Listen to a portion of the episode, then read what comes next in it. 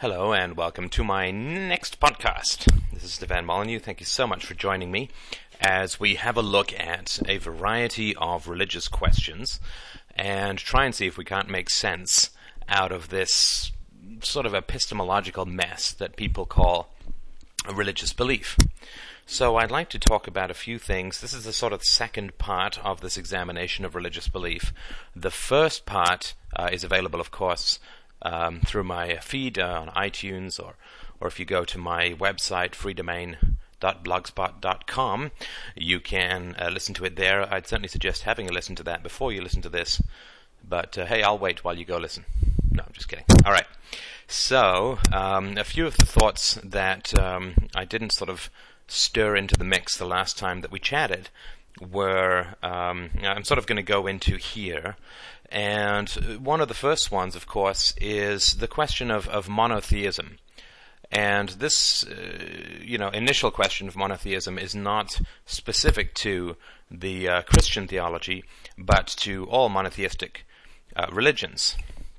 And, you know, the basic issue is this, which is that you know, although there is no rational or empirical proof that some sort of divine being exists, and the very nature of a divine being, as I mentioned before, contradicts all known rational principles. You know, uh, it's, a, it's a mind without a body, and it's a it's life without death, and and it's existence without creation, like life existence without creation, and so on.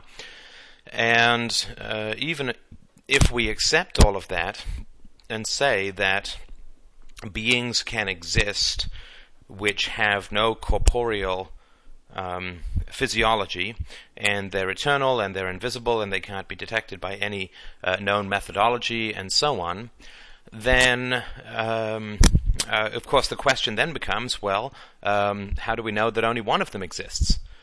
I mean, if it is simply a matter of uh, faith or belief or some sort of inspiration, then we can, of course, see throughout history that um, uh, there have been many religions with with multiple uh, deities. So, if there was only one God, then you would assume that one of the ways that you would test for that hypothesis, the hypothesis that there is only one God, would be to look throughout history and say, well, you know, uh, if there were, uh, if there was no such thing as God, we would expect an enormous variety in uh, religious beliefs. And if there was a central deity uh, that was communicating to people, then we would assume that there would be a, uh, a, a, sort of a paucity of diversity in, in fixed beliefs about religion. So, of course, as we look both across the world and throughout history, we can see that the evidence is not good for the case of God, insofar as, of course, we can see many religions which have uh, many uh, different forms of deity. I mean, the Indian religions with with uh, Shiva and Vishnu and all these other gods. There is, uh, the, of course, the ancient Greek religion with Zeus and Apollo and and and uh, uh Hera and all these sorts of characters. The Roman religions, um, and uh, so you know there really is no.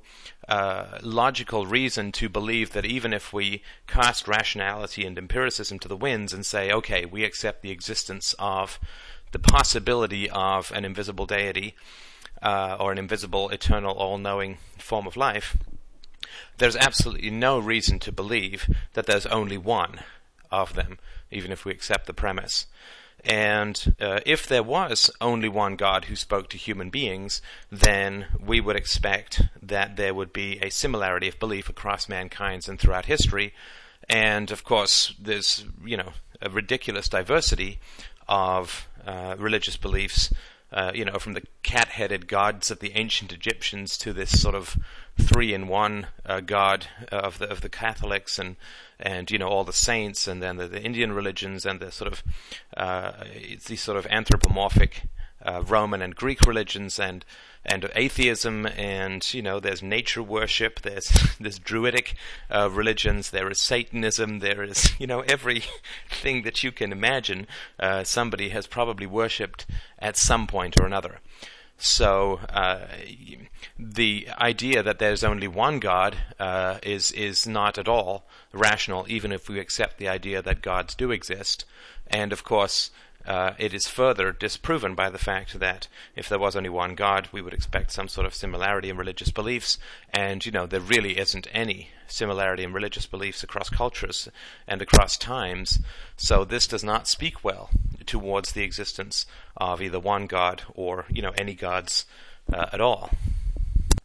Now, an argument that I've heard from a Christian uh, and this this may be common to other belief systems. I don't know, but an argument that I've heard from a Christian uh, is a young gentleman um, named uh, Adam, as you can well imagine, uh, was telling me uh, the following sort of uh, what he considered su- suggestive proof towards the divinity of Jesus Christ, um, and that was that something must have occurred that people felt um, was divine when Christ was alive because they, uh, the people who saw his his miracles or his his person or his you know perhaps his resurrection and so on, they um, must have seen something divine because they were put to death for it. They you know they fought and you know they risked persecution and they risked mutilation and torture and crucifixion and all of this sort of mess and therefore, uh, given that it would not be uh, particularly rational for a human being to pursue these things in the absence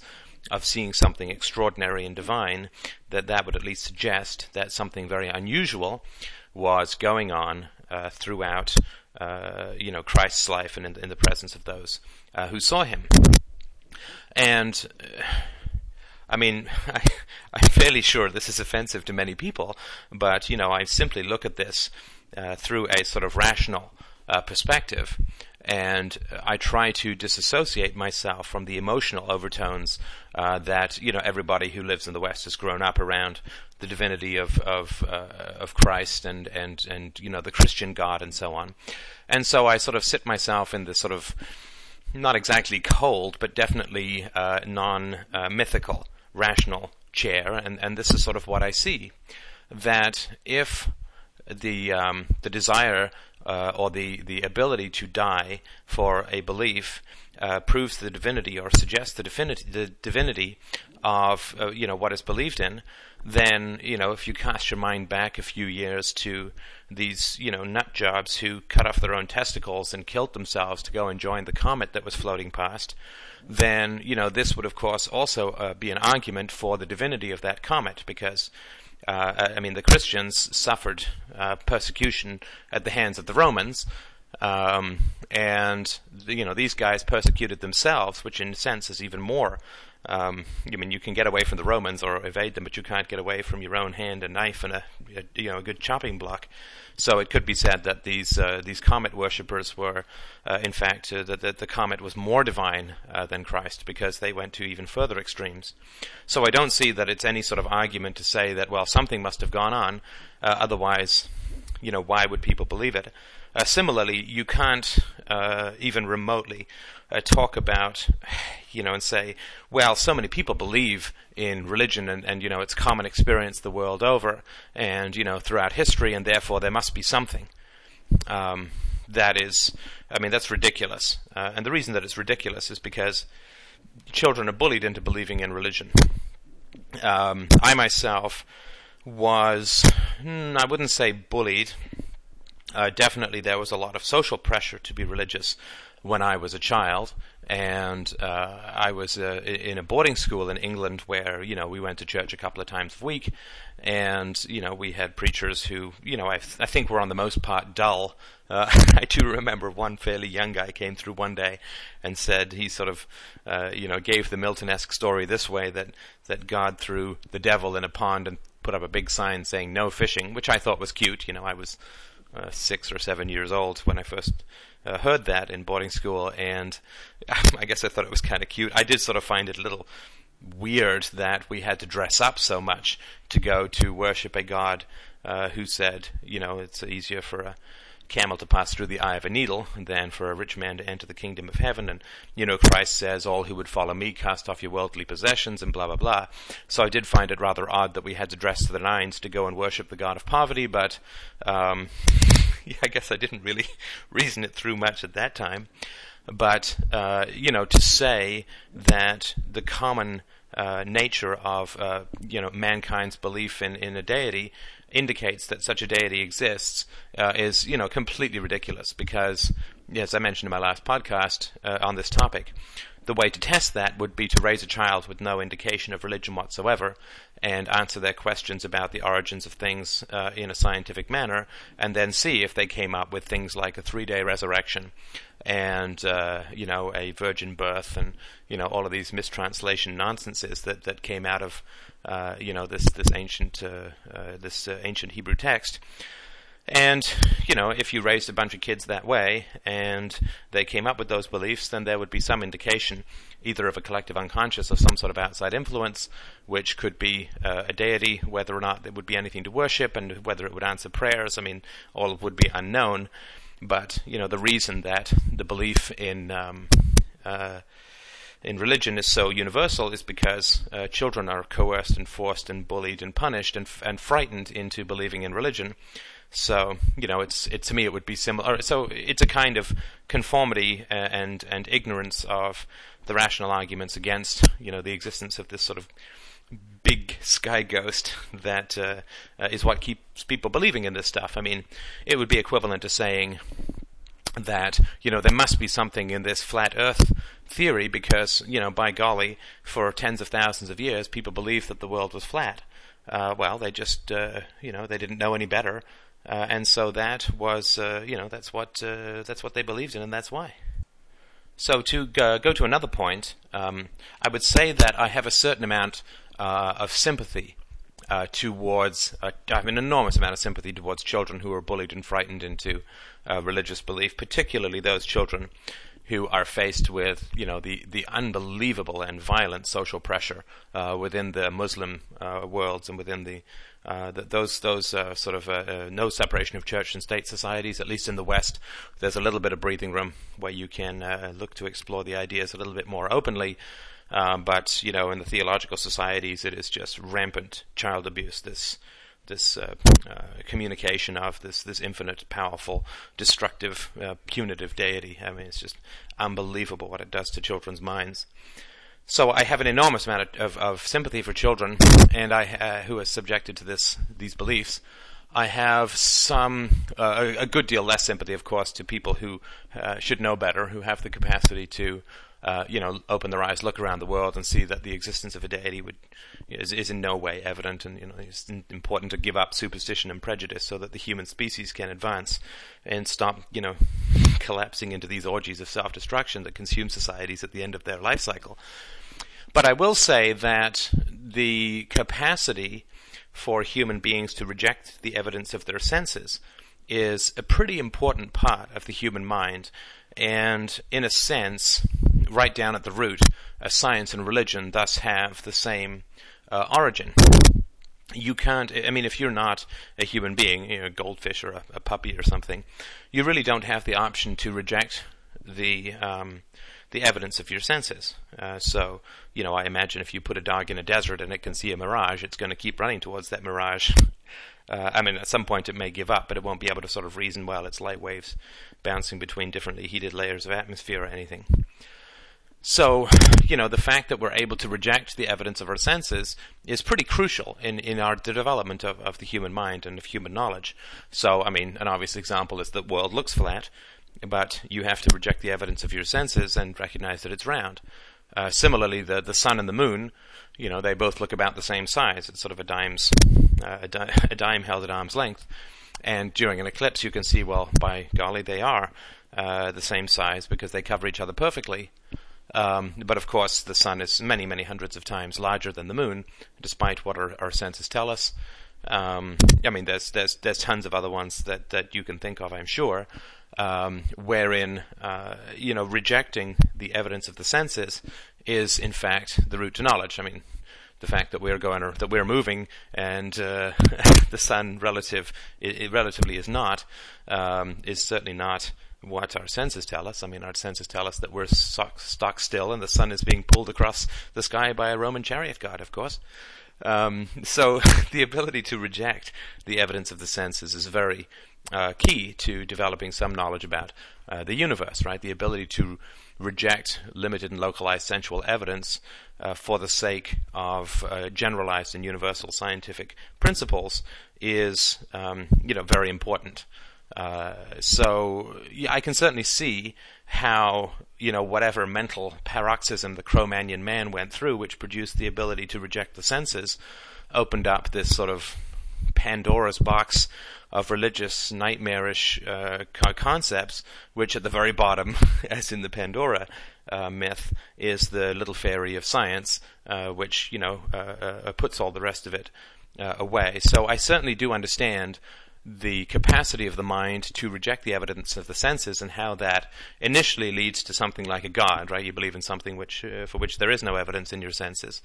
But um, the rejection of the senses, of course, should only be done on the basis of empirical verification and rationality, not, uh, you know, because you want to be taken care of and think that you're going to meet the people you love uh, after they die. And of course, one of the more uh, important uh, I guess, axioms in uh, in the religious framework or in the religious mind mindset or worldview is the idea that um, well, I I really, really, really believe in God, and I I mean I guess I sympathize to to a small degree. You know, because for me, religious belief is a form of scar tissue that comes out of social punishment. Um, so, you know, we all grow up desperately wanting to believe that our parents and society is good, you know, because if it's not, then you know, we have some pretty tough choices ahead of us, right?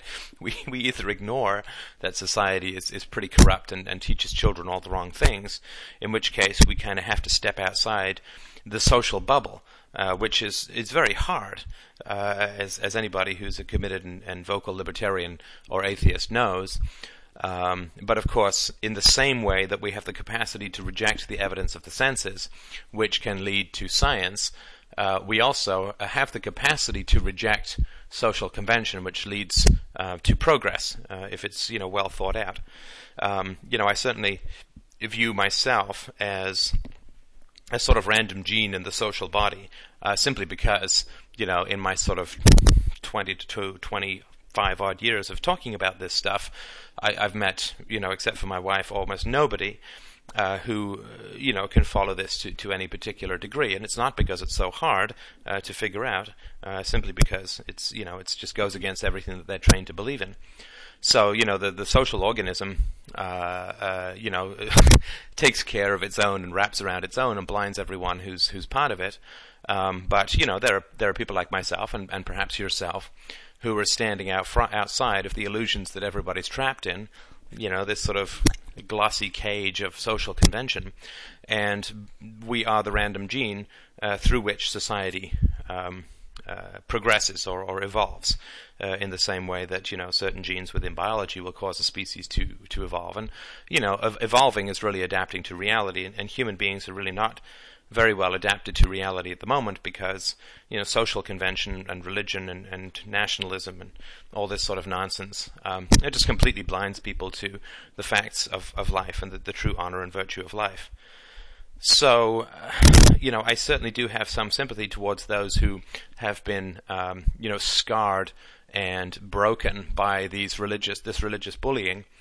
Uh, but um, you know, it, however difficult it is, anybody who claims to have any kind of intellectual integrity or who claims to have any right to say what people should do um, does have the absolute responsibility to learn as much as possible about the facts of existence and of life and of truth.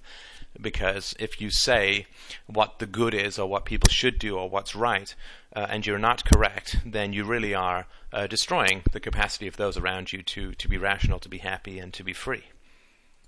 So, this religious passion, I fully understand it. I do sympathize with it. Um, but it is something that, you know, has to be uh, grimly opposed. You know, the, the fact that somebody believes something very passionately has absolutely nothing to do with how valid their belief is. Um, I may. I may root for a particular sports team, you know, if I was at all inclined towards rooting for any sports team, which I've never really had much luck getting interested in, although I love sports. Um, if I were rooting and, and passionately and desperately, uh, you know, believed that my sports team were the best, uh, it would have absolutely no effect on their uh, their chances. I don't believe there's any sort of universal tsunami karma that you can everybody can get enthusiastic about and change the nature of reality. So a passionate belief has absolutely nothing to do with the validity of that belief. So, uh, for instance, and this is not something that religious people generally like to hear, but epistemologically it's sound. If um, if I believe that, say, uh, all Orientals are thieves, then, uh, and I passionately believe that, and I have a whole, you know, horrible little website devoted to my racism, then, uh, you know, the fact that I passionately believe it in no way determines uh, the validity of that belief. If I say that it is moral to believe that all Orientals are thieves, and uh, anybody who doesn't believe that is, is going to be punished in, in some sort of eternal hellfire after they die, and you know uh, it's it's it's virtuous to to believe in it, and uh, uh, you know uh, I'm very passionate about it, and, and, this is what I really care about. It has absolutely nothing to do with with the facts, right? I can choose to reject the simple fact that you know very few Orientals are thieves, in the same way that you know very few of, of any people are thieves who aren't necessarily working for the state. But my particular belief, I, I can choose to reject all of that empirical or sensual evidence about Orientals and, and claim virtue for my belief, which is absolutely identical to saying that you believe in a deity and rejecting all evidence to the contrary, and just saying that that uh, my belief is is virtuous, and that's why the deity must exist. Okay, so let's look at one or two other issues uh, before wrapping up the whole uh, the whole case of God, and uh, hopefully uh, helping us to uh, to flush it into the dustbin of history. one of the other things that I would like to talk about is that the question about uh, morality, because of course religion rests on the principle of morality. That that the you know say a Christian claims to know that uh, one cannot be moral without a belief in the divinity and, and obedience to the edicts of Jesus Christ, and so on. But for those who've been following this question of the argument for morality, um, which is also available in one of these fine podcasts, um, you will understand that you can't claim a moral axiom that is not valid for all people for all time. And therefore, I guess I have a slight logical bone to pick with the Christians because I would view Socrates as a pretty moral fellow. I wouldn't say that he was necessarily the most consistent of all thinkers, uh, but certainly pretty much one of the most consistent of the ancient world. But uh, you know, the the man did not kill. He did not rape. He did not steal. He did not uh, set fire to things. You know, he didn't. Uh, um, uh, you know, uh, well, I guess he went to war, uh, which wasn't so good because you know that sort of puts him in the Winston Churchill mercenary camp. but you know, overall, I would say that in terms of, of his philosophical life, he was a pretty good guy and of course so was Aristotle and and, and Plato, uh, mentally corrupt, but you know not an evil man. Um, but of course the problem is that these people all lived before the birth of Christ, and so uh, one of the logical problems that any sort of um, uh, prophet-based religion faces is the question of what happens to the people who lived before that prophet was born right? I mean, that's that's fairly important. that's a fairly important criteria. Um, so, a Christian, if he believes that um, a belief in the divinity and following the edicts of Jesus Christ is the only thing that gets you into heaven, and otherwise you get burned in hellfire for eternity, has to then answer the question of everybody who was uh, born before uh, the birth of Jesus Christ that they're all going, uh, that they're all evil, and there's no capacity for them to redeem their souls. Or they have to say they don't have souls, which is obviously a little odd because we're supposed to be made in God's image. Um, or, you know, there's, there's a lot of gray areas here, like, what if you were passing by the Sermon on the Mount at a sort of middle distance, and you couldn't quite make out what Christ was saying? Well, if you'd been sort of 10 feet closer to Christ, you would have heard what he was saying and would then have been able to live your life according to his edicts. But if you're 10 feet further away, uh, you don't hear what he's saying, and then you have, of course, no capacity to live according to his edicts. What about uh, people uh, who couldn't read uh, and didn't have access to a Bible and, and so on, uh, even after Christ's uh, story was written down? then, of course, they don't uh, um, they, they, don't have the capacity to go to heaven and to be good, and so you have a lot of pretty localized morality, right? Uh, there's people who live in the jungle in Borneo who've never heard of Jesus Christ, uh, and you know uh, they obviously then have no capacity to go to heaven. Uh, so it is rather hard to understand how you have such a localized morality that you have to uh, you know, have heard and understand understood this message, and, and you have to live right. And everybody who was born before Christ doesn't get to go to heaven, and everybody who was born after Christ does, as long as they've heard about Christ and can speak the language of the preachers and don't get misinformed by uh, by anybody, and so on. So uh, that has a particular problem. The argument for morality says that if you have a moral rule, it has to be valid for all people for all time. And you know, Christianity completely fails uh, on that uh, on that score. Uh, and I guess one other thing too. I mean, th- there's so many contradictions inherent in the nature of Christianity, and I'm sure there are in other religions too. It's just that I haven't, uh, you know, bothered my pretty little head to study them too much. So, uh, you know, if you know of them, please please let me know, and I'll be happy to record part three of this. But you know, you you would expect that if Christ were divine, that he would utter, utter no falsehoods, right? And um, therefore, you know, when he says, uh, as he is being crucified, uh, there are those among you who will not taste death before I return. Uh, no, I'm sorry. I think that was after he was resurrected. There are those among you who will not test, bef- uh, who, who, will not taste of death before I return in all my glory. Well, uh, you know, they're all dead, and you know, the dude hasn't come back, and so I think it's fairly safe to say that this was an incorrect statement uh, on his on his behalf. I mean, there's just there's many many uh, of these in the Bible, um, but uh, you know, it really only takes one. I mean, if if God is omniscient and all uh, all powerful, then He can certainly send His uh, His kid back to mankind uh, before people have died who are listening to Him, and you know, I guess a little over two thousand years later. Um, you know, we're still waiting. They're all dead, and therefore, you know, obviously, this is not omniscience uh, that is speaking. Uh, and of course, it's it's fine to say that you know everything's abstract and it's a metaphor for the death of Western society and so on. But you know that's not what he said. I mean, you can make up anything, right? Yeah, he was talking about uh, a cloud formation that is still circling the Earth. I mean, but you know that's what he said. You know. Now, of course, people will say that was mistranslated, uh, misunderstood. Uh, you know that everything was written down 200 years after Christ's death, and so on. But um, you know, all that means is that the book is not divinely inspired. And as anybody who's studied history knows, 200 years in a society without uh, transcripted uh, interviews and videos and you know fabulous things like podcasts, um, you know the truth gets just a tad distorted over 200 years of retelling, especially when there's an enormous amount of political and religious power uh, dependent upon the recasting of some preacher as the Son of God.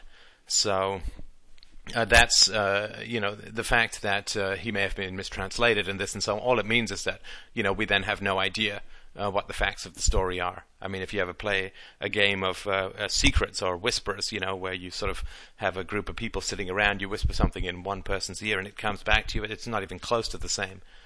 Um, and I sort of remember the very first um, day that I was in university um, at uh, Glendon, which was a campus of York University in Canada. Uh, I was sitting in the front row, and I was taking a course in Canadian history. God help me!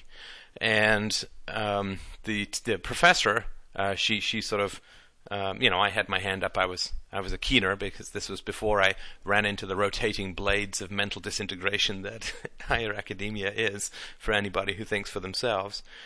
So I was keener sitting up front asking questions, and then at one point the teacher turned and hurled her glasses at me. And you know, I, I, I, guess I've always had fairly good reflexes, so I caught them. And then she turned uh, and said to the class as a whole, uh, "What just happened?" And she said that I couldn't answer, right? So that's fine. And man, it was amazing. You should uh, you couldn't believe the number of, uh, of different stories that came out about what happened. That she had sneezed, that I had thrown something at her, that she had dropped something, that I had, you know, dropped something off my desk, that nothing had happened, that, you know, what is happening for people who'd been dozing in the back. Um, and this is something that people were eyewitness to. And, you know, they could not consistently report on what had happened. Uh, and this is about 10 seconds after the event when everybody's supposed to be watching the teacher. So, you know, if and then this was with no political or economic or religious pressure being brought to bear on the on the topic. So if you know a group of say 50 people can't record 10 seconds after what something that happened uh, consistently, then one could uh, for sure say that 200 years after something has happened, this, this, you know what is being told has absolutely no relationship to um, to what actually did happen, and there's absolutely no way to know uh, what actually did happen. Um, for those who you know have done a little bit of research into this, this the last point I'll make on this is probably well known, but for those who don't, it may be interesting. Uh, the the virgin birth uh, is, uh, you know, despite the fact that it's screwed up generations of Italian men, uh, is also one one of the things that's supposed to have resulted from a mistranslation that the ancient Hebrew word for a virgin and young maiden were very similar, and so you know Christ's mother was a young maiden, but it got mistranslated as a virgin, and uh, you know, uh, next thing you know, um, uh, you know, uh, uh, Catholic men, uh, you know, have this sort of Madonna whore complex. So you know these kinds of things are you know just just foolish mythologies, right? I mean, a virgin birth, please. Um, it really doesn't make any sense. Although I got to tell you, uh, if you knocked up your girlfriend and you could convince somebody that it was a virgin birth, uh, that may be divine because being able to convince people that you know you didn't have sex with her and nobody did, she just happened to get pregnant by uh, uh, you know some visiting angel. Uh, I got to tell you, that's that's a pretty cool uh, story to tell, and the fact that you're believed. Uh, you know, is indication of a society that's gullible enough to believe in things like loaves and fishes and walking on water and you know all this other kind of nonsense. So, okay, we can, uh, I think, take one more swing at the last aspect of this, uh, unless, of course, uh, any other thoughts strike me, in which case I'll keep going in those tangents. But um, you know, the, the question of evil, of course, is you know something that all religions, you know, have to, you know, put a big junk of squid ink all over because you know a, a perfect God um, who creates a perfect world, which is then infested with things like plagues and sores and storms and murderers and you know, especially in, in of course the Dark Ages and the Middle Ages, where life was just an unbelievable sequence of horrors. It is rather hard to say, you know, what what may have gone wrong. I mean, if I claim to be the most perfect house builder in the world, and the house I put up is full of mildew and rot and slanted floors and holes in the walls and it you know it keeps having to get patched up then of course it may be perfectly valid to question uh, you know what exactly is my criteria for being the best builder. So the question of evil uh, which we talked about briefly in the last podcast um, and just to reiterate what was in there the question of evil is interesting because you know, people say God is not interventionist, that we have free will. But of course, God is interventionist in every single religion, uh, and that's simply axiomatic. If God was not interventionist, then there would be no such thing as religion because we wouldn't know that God existed. because he really, really wouldn't intervene. Um, you know, the same way that. Um, uh, I just watched March of the Penguins, the same way the penguins don't know that I exist. you know, we we would have no idea that God exists because He really wouldn't intervene. So God does intervene, and because God, God, because God does intervene, and God doesn't do anything to help the the suffering and the meek and, and those who are sick and those who are victims of evil, uh, then you know, of course, God is morally culpable by God's own moral rules. You know, as in the example of the Good Samaritan. But um, the question of, of intervention is is interesting, uh, as is the question of uh, the source of evil. Uh, so you know, uh, all, all, religions. Um, uh, from I mean Zoroastrianism is, is very much along this way that the forces of good, uh, the deific forces of good, are sort of on one side, and the the godlike forces of evil are on the other side, and it's human beings who choose which one wins through their dedication to good or evil, whatever, right? Uh, in the Christian mythology, the structure is a little different. God is all powerful and God is all knowing, uh, but somehow God didn't quite figure out that Lucifer was going to turn on him. Uh, again, this is just the sort of normal contradictions that you expect from, you know, the ravings of, you know, starvation-addled lunatic monks from, you know, the late Roman Empire. But I mean, it's all just such nonsense, right? I mean, if I claim to be all-knowing and then I create a being second only to me, who then turns against me and leads legions of angels into the pits of hell and then begins corrupting mankind, and I don't do anything to stop uh, that, then you know, obviously my claim to being all-powerful and all-knowing might be subject to a little bit more critical scrutiny than it is. So, you know, the fact that God creates Lucifer chief among angels and uh, second only to himself, only to have Lucifer turn on him uh, and wage a war against heaven, which, you know, I mean, is really silly too because, you know, Lucifer uh, is far more intelligent than human beings. I mean, he is second only to God in knowledge and power. And we know that God is all powerful and all knowing. So we can kind of assume that given that Lucifer is almost infinitely more intelligent than we are, that Lucifer also knows that God is all powerful and all knowing, yet uh, for some reason he still decides to try and fight him. Um, which, of course, is completely insane. You know, I don't get a lot of termites squaring off against me, and I don't really understand why uh, Lucifer, who's had direct experience of God and knows of his all-powerful, all-knowing ways, decides to try and fight heaven, uh, you know, which is obviously completely impossible, right? God could choose to undo uh, Lucifer's existence with the snap of a finger, um, or, you know, just change his mind to be back to, you know, the, the loving created being that he was originally. Uh, so, I mean, it's all just it's all just complete made up nonsense. Uh, not even particularly well thought out as a novel or a, as any sort of plot. I mean, if you saw this kind of stuff in a movie, right, the first thing you'd say is, "Well, why why would he even fight? You know, how, how come God didn't know this was going to happen? I mean, it wouldn't even be a good sitcom, let alone the basis for a universal world morality." So, you know, that's sort of one example of, of how foolish this is. The second example is, of course, that God claims to be non interventionist and to give us free will. Um, and God, in the Christian mythology at least, doesn't sort of swoop down and, and make us do good things and tempt us with goodness, so to speak.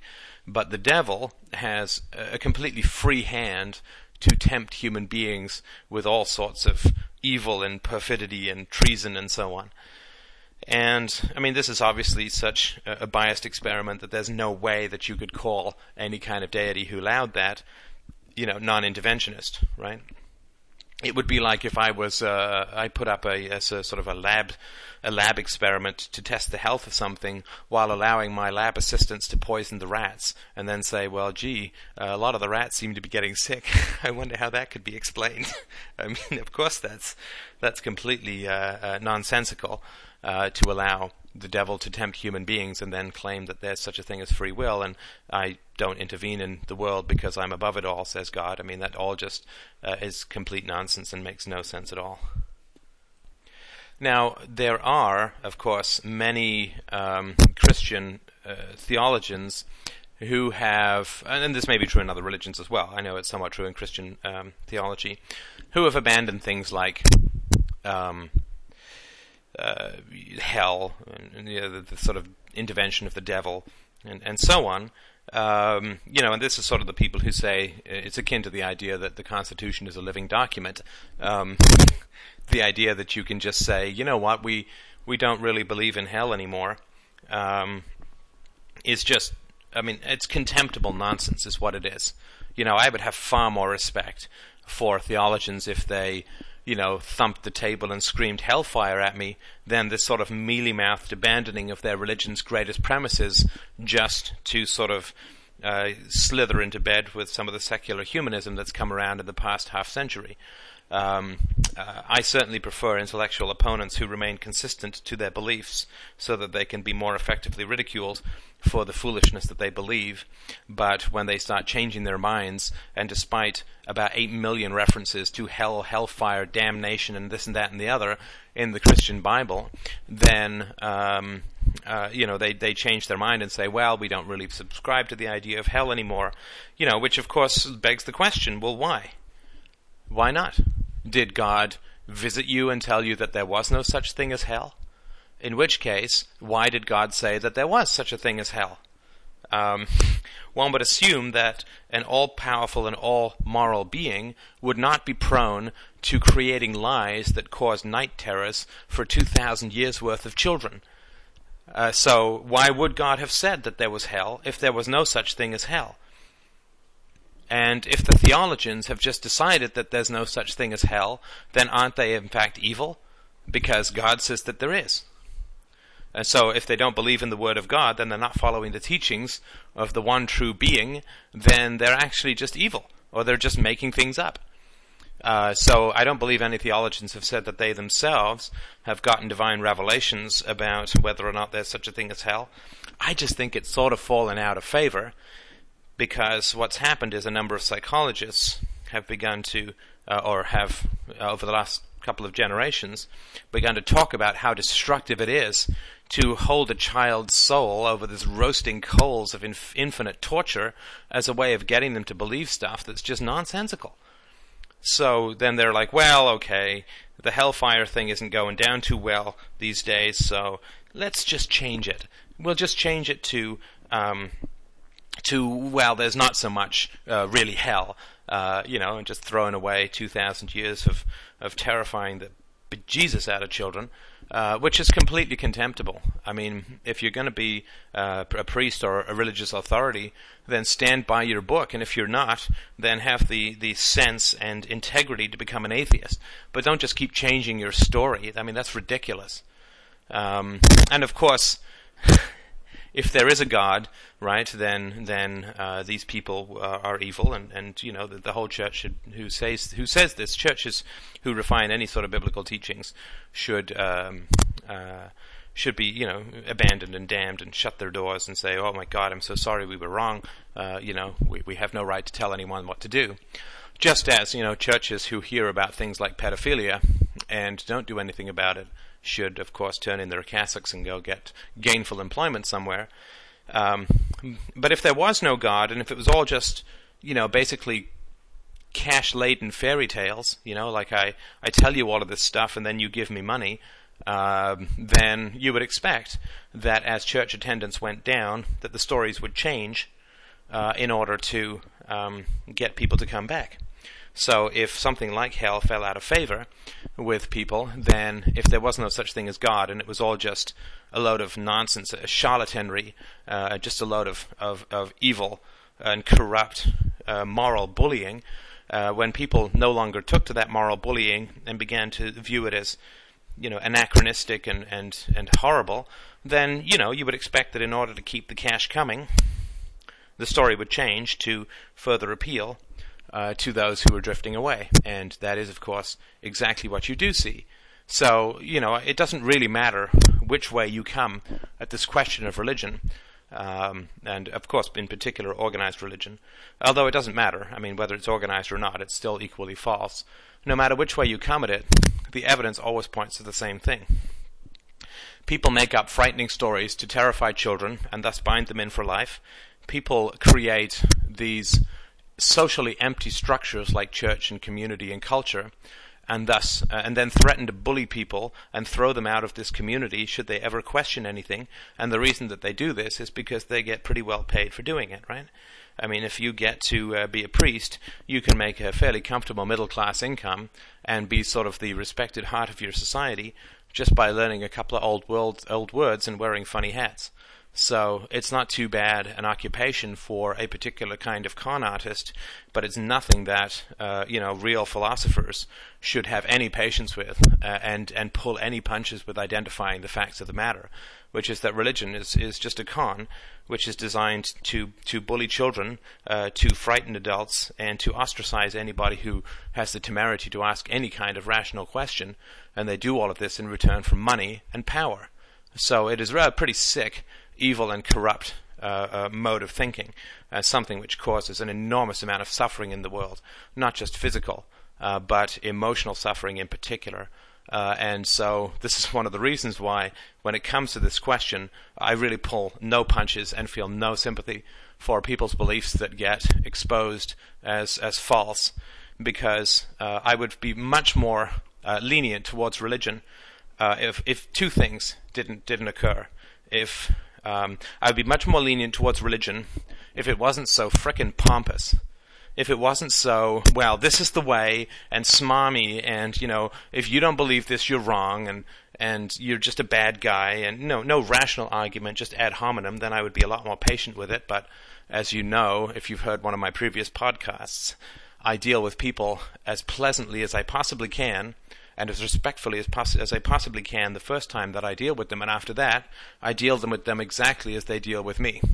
So religion is incredibly pompous it struts around saying this is the right thing to do, this is the right approach. We have the universal truth, we know everything.